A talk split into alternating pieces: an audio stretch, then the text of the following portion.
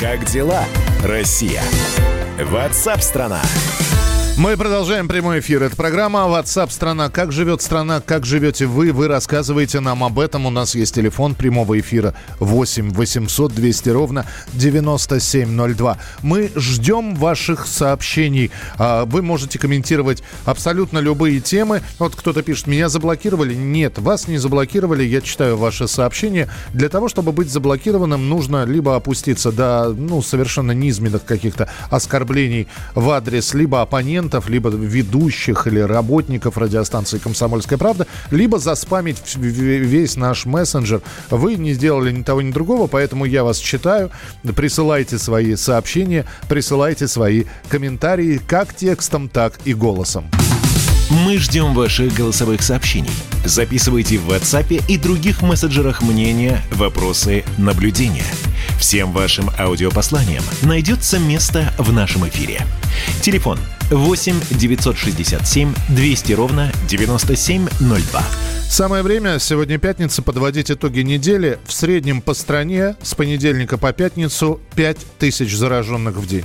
Где-то больше, где-то меньше. Вот сегодня за минувшие сутки поступила информация 5849 человек. У 46% не было симптомов болезни. 60 пациентов скончались. Выздоровели 677.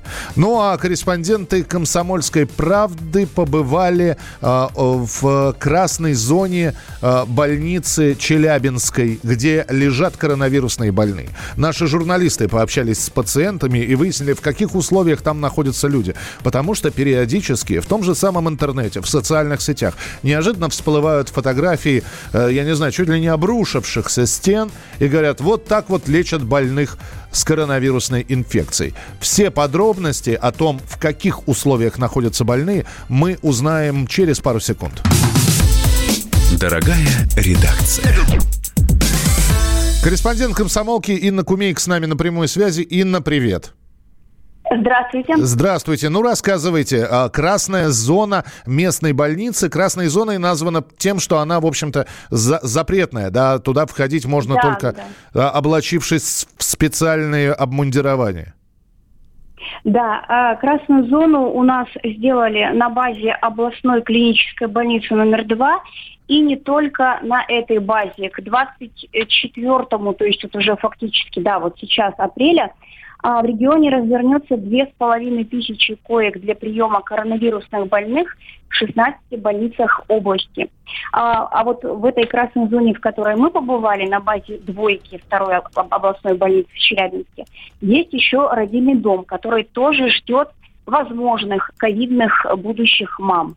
А вот и сейчас там лежит, кстати, две девочки. Одна из них э, приехала из города Златоуста, это медсестра в больнице, где накануне произошла вспышка коронавирусной инфекции.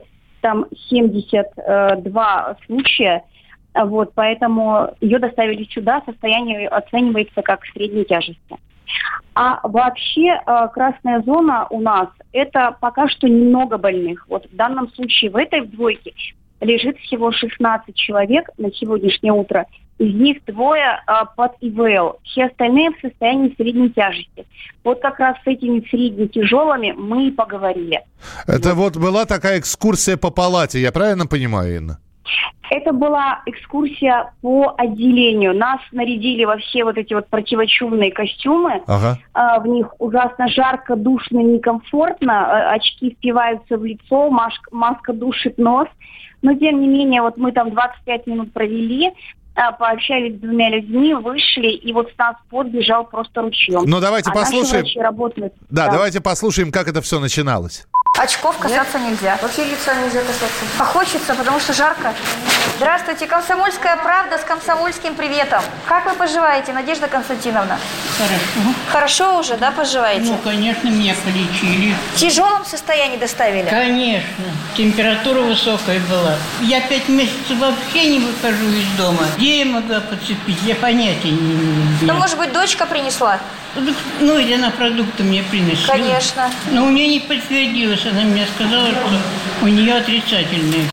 А, Ин, я должен спросить, все-таки да. паци- пациентов ты сказала, что немного. А возраст? Очень много сейчас про возраст, возраст говорится, да. Э, возраст у наших больных 55 плюс. Угу. А все остальные под подозрением, в том числе вот такие вот э, случаи, которые в наблюдении, они, конечно, младше. Но вот сегодня еще добавились две вот эти вот молодые будущие мамы, им нет и 30 вот, которые тоже ковидные, и э, они тоже сейчас под, э, получают особую терапию для беременных, потому что коронавирус, доказано медиками, угнетающий может действовать на плод, потому что это растущие клетки, растущий организм, и тут предельное внимание нужно. Ну, давайте послушаем. Вот экскурсия по палате была у вас небольшая. Что, что вы там увидели? Валя, ты как, запрела? Вообще, градом плод, да? Это бабушка сюда перейдете, да? Да, да. То есть она у нас вот сюда переедет. Это кнопка вызова, она у нее будет в доступности. Вот здесь подводка кислородная, то есть все будет готово. Ага. Сейчас мы готовим палату для Кровать него. можно поднимать, опускать, да, да изголовья? Да, да, да. Спасибо руководству новой кровати. Мы вообще довольны очень. Конечно. Какие они удобные. Вот биотуалет у нас ага. новый. В каждой На палате, каждой да? палате. Для каждого пациента индивидуально. Инна, тогда еще один вопрос. Вот вы сейчас экскурсию по палате такую устроили. А скажи мне, пожалуйста, люди с подозрением на коронавирус и с установленным уже коронавирусной инфекцией, они в одной палате или в разных? И вообще палаты на сколько Нет. мест? Нет, э, вообще э, с подозрением на коронавирус лежат даже на другом этаже. А вход вот в эту красную зону через шлюзы с хлорной обработкой он настолько изолирован, вот этот вот кусок отделения, что туда просто нельзя войти без спецпропуска и по спецразрешению. Я, надо сказать, пробивала этот визит э, больше недели. Не соглашались, и вот еле-еле я уломала чиновников от Минздрава, и меня туда пустили. Единственное из всех СМИ Челябинска. 25 минут вы там пробыли, да? Да, 25 ну, минут. И давайте послушаем, как вы выходили из этой красной зоны. Я должна ваш костюм обработать. Поворачивайтесь ко мне. Здесь э, несколько ступеней обработки. Обработать руки в первых перчатках путем обмакивания в контейнер. Вот сюда. Руки туда.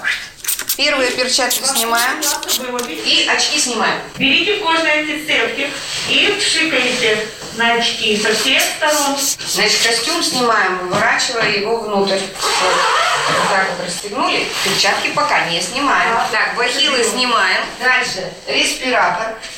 Назад. Теперь шапки. Перчатки снимаем. Все, руки обработали кожным антисептиком, вы можете выходить. Ничего себе. Да, нас полили хлоркой очень щедро, а также залили хлоркой мой диктофон и фотоаппарат моего фотографа, да. Ну, ты знаешь, может быть, оно того и стоило, зато ты побывала... Конечно. Да, зато ты, будучи здоровой, побывала там, куда здоровым-то и не нужно попадать. Инна, спасибо тебе большое. Это была Инна Кумейка с рассказом о том, вот как и что делают в так называемой красной зоне, где находятся больные, заболевшие коронавирусом, местная больница. Это Челябинск был с нами на прямой прямой связи. Ну, а у нас прошел здоровый разговор, такой пятничный здоровый разговор, круглый стол под названием «Здоровье нации» с представителями фармацевтики, власти, врачами. Елена Афонина, моя коллега, провела это все. Уже можно найти доступную запись в, в интернете на нашей странице в YouTube «Радио Комсомольская правда». Ну, а Лена появится обязательно в нашем эфире в этом часе и расскажет, э, до чего сегодня на этом круглом столе договорились? Или ни до чего не удалось договориться? Все ли были на своих позициях и не было ли каких-либо споров по вопросам, которые поднимались во время этого совещания и собрания? Оставайтесь с нами, мы продолжим через несколько минут.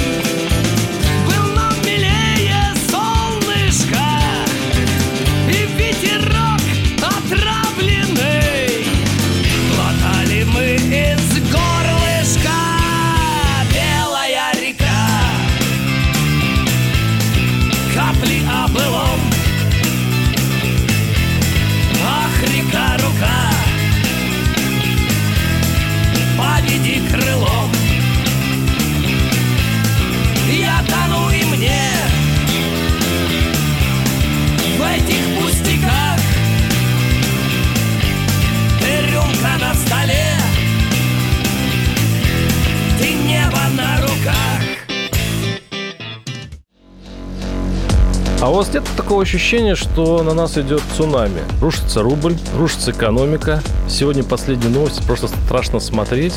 Я не исключаю самые дикие варианты. Ну, например... Наша гениальная, в кавычках, Госдума наплевала на указания президента. Проснулись от того, что вломились в дверь, забрали оружие. Начали проклинать заново мужчин. Там уголовных дел море, газеты все трещали. Но он же в Госдуме. Вы удивляетесь? Вылилось это всеобщий хайп.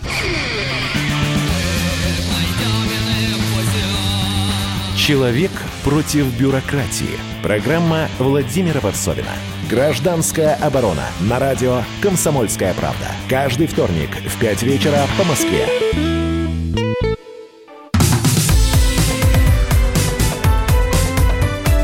Как дела, Россия?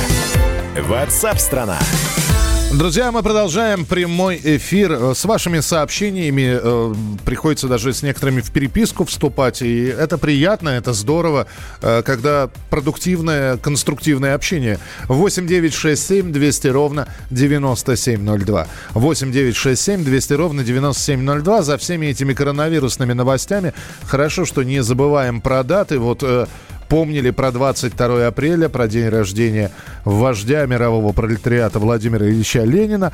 А вот вам еще одна дата, уже сегодняшняя. 100 дней – с того дня, когда Михаил Мишустин был назначен на должность премьер-министра, э, председателя правительства России. Глава счетной палаты Алексей Кудрин пожелал Кабинету министров не бояться принимать серьезные решения, не забывать о стратегии. Но вот сейчас об этих 100 днях Михаила Мишустина мы поговорим э, со, с директором Центра политической информации Алексеем Мухиным. Алексей, приветствую, здравствуйте. Здравствуйте. Ну, э, учитывая, что из этих э, 100 дней, дней уже 45 пришлось на эпидемию коронавируса, на пандемию, здесь, наверное, премьеру-то и не позавидуешь.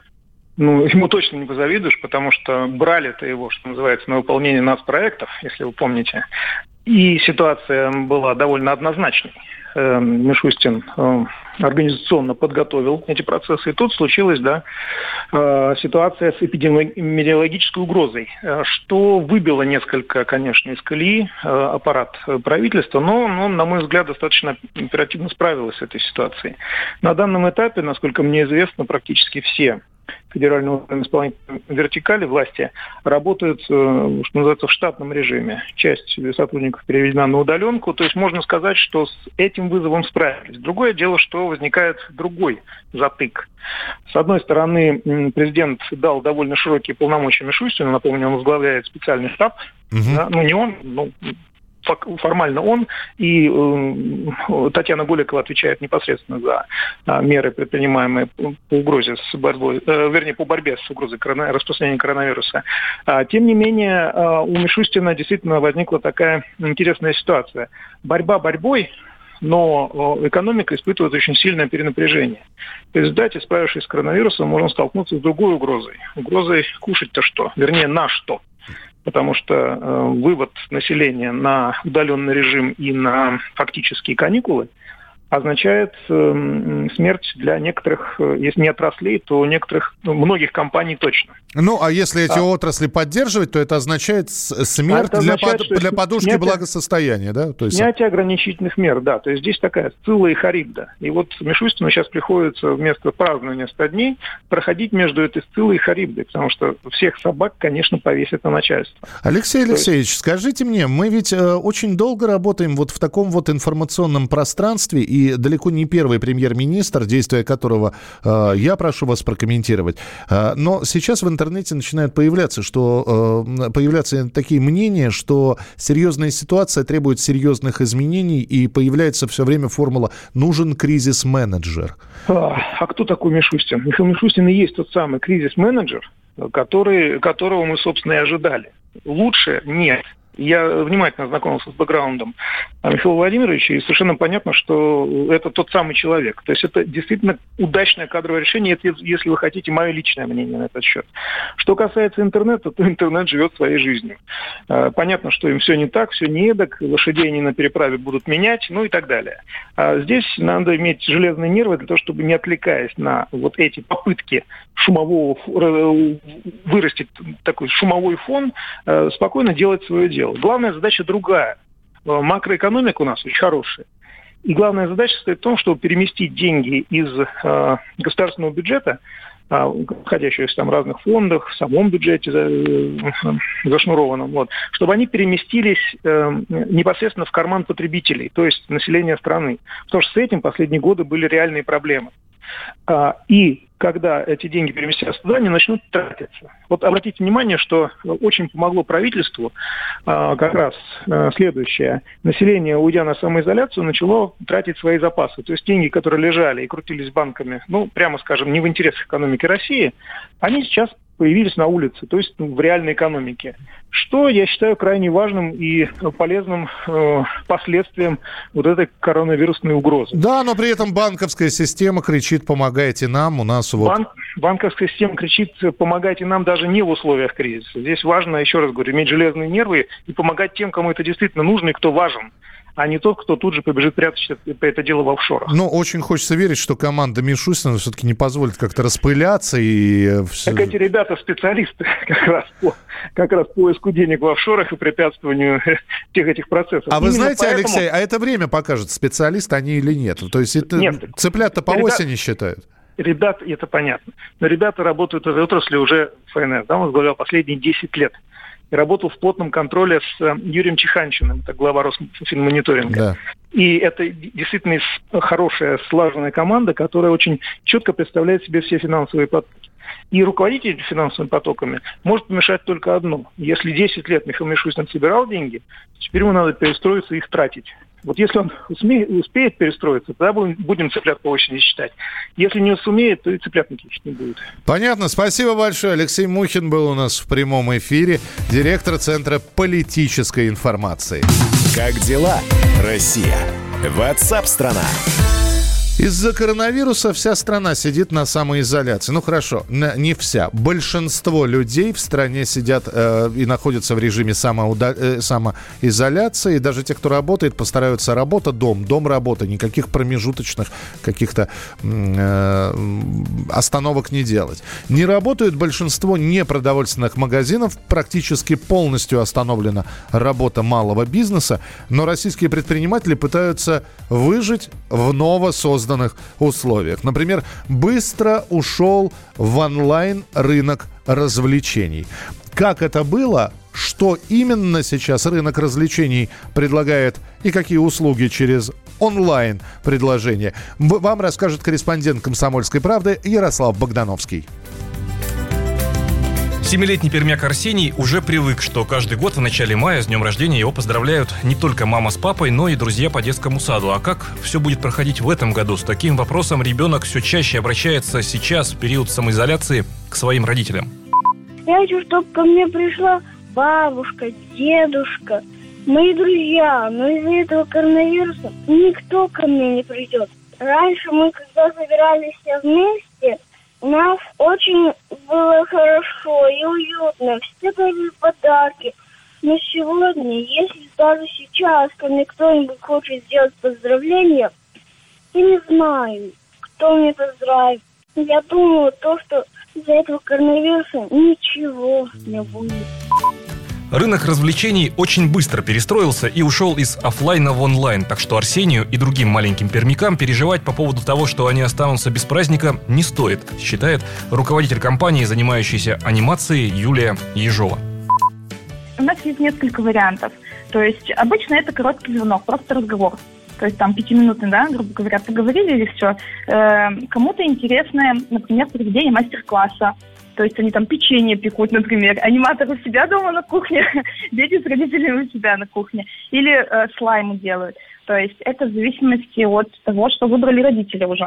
Сейчас это получается что-то новое и необычное, во-первых. К обычной анимации уже многие дети в принципе привыкли. А здесь они получают сюрприз, как минимум. То есть, например, когда к ним приходит аниматор, они все равно примерно представляют, что к ним кто-то, наверное, сегодня придет день рождения.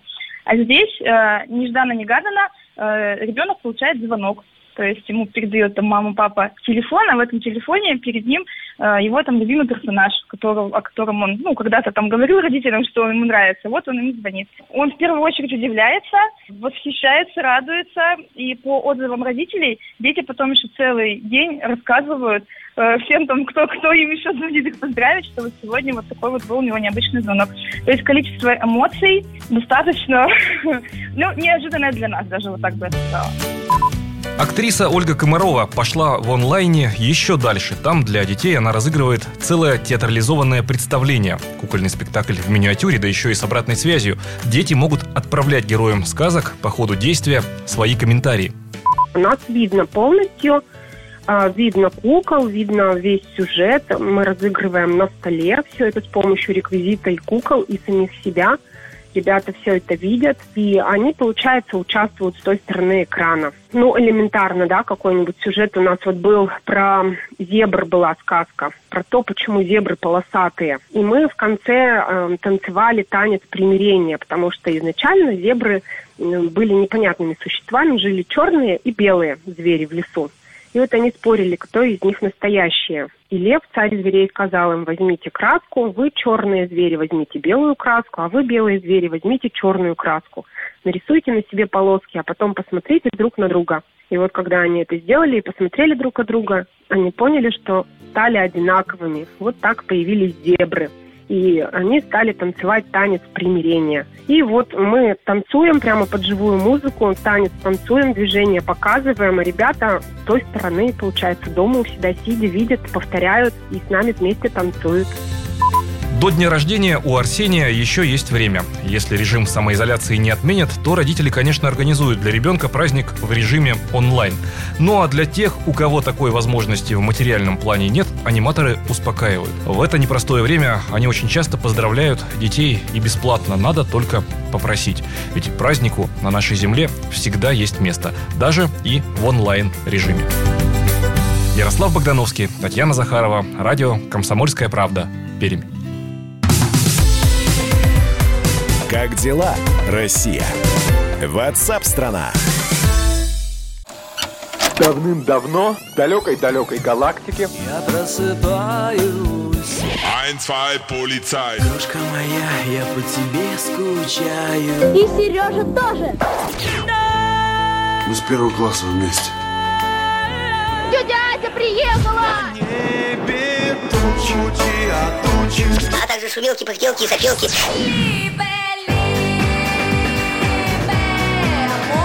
Это не ностальгия, у нас просто память хорошая. Мы услышали одну фразу или песню, почувствовали вкус, который мы называем вкусом детства, уловили запах и тут же мысленно перенеслись на несколько лет назад.